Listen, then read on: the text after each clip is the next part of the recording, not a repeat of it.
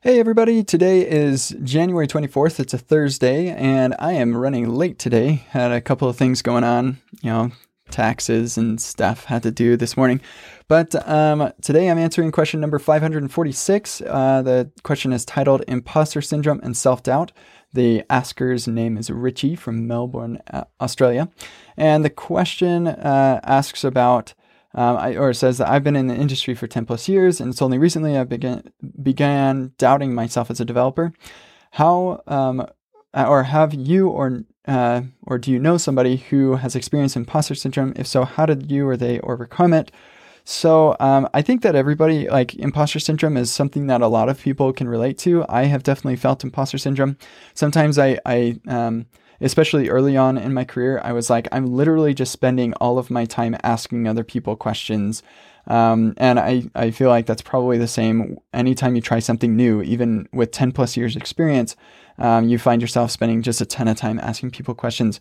But um, at the end of the day, you're probably pushing out some stuff that um, is is helpful to people, and that's one of the cool things about software is that once you have it written, it can continue to provide value even when you're sleeping and uh, you can create a lot of value.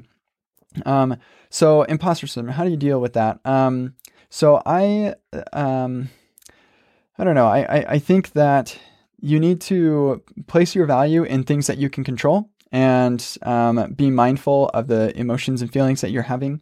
Um, if you, uh, yeah, if you focus mostly on, um, you know, I did better uh, today than I, or, or like I, I worked hard, even though I made no progress on my ticket or whatever I'm working on. I worked hard, and that's uh, all that I can expect.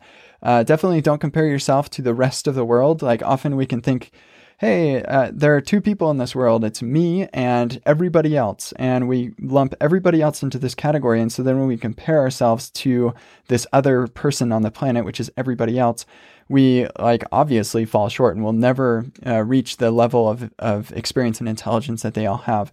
Um, but that's like totally not a um, reasonable comparison at all. Um, and so focusing mostly on um, not comparing yourself to other people, um, but maybe comparing yourself to yourself and continuously improving and being mindful and compassionate towards yourself, I think can really help you overcome self doubt and imposter syndrome.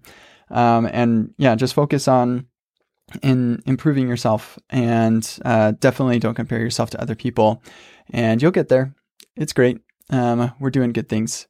I hope you have a wonderful day, and I will see you all later. I mean, I won't see you, but I'll hear you all, or you'll hear me. Bye.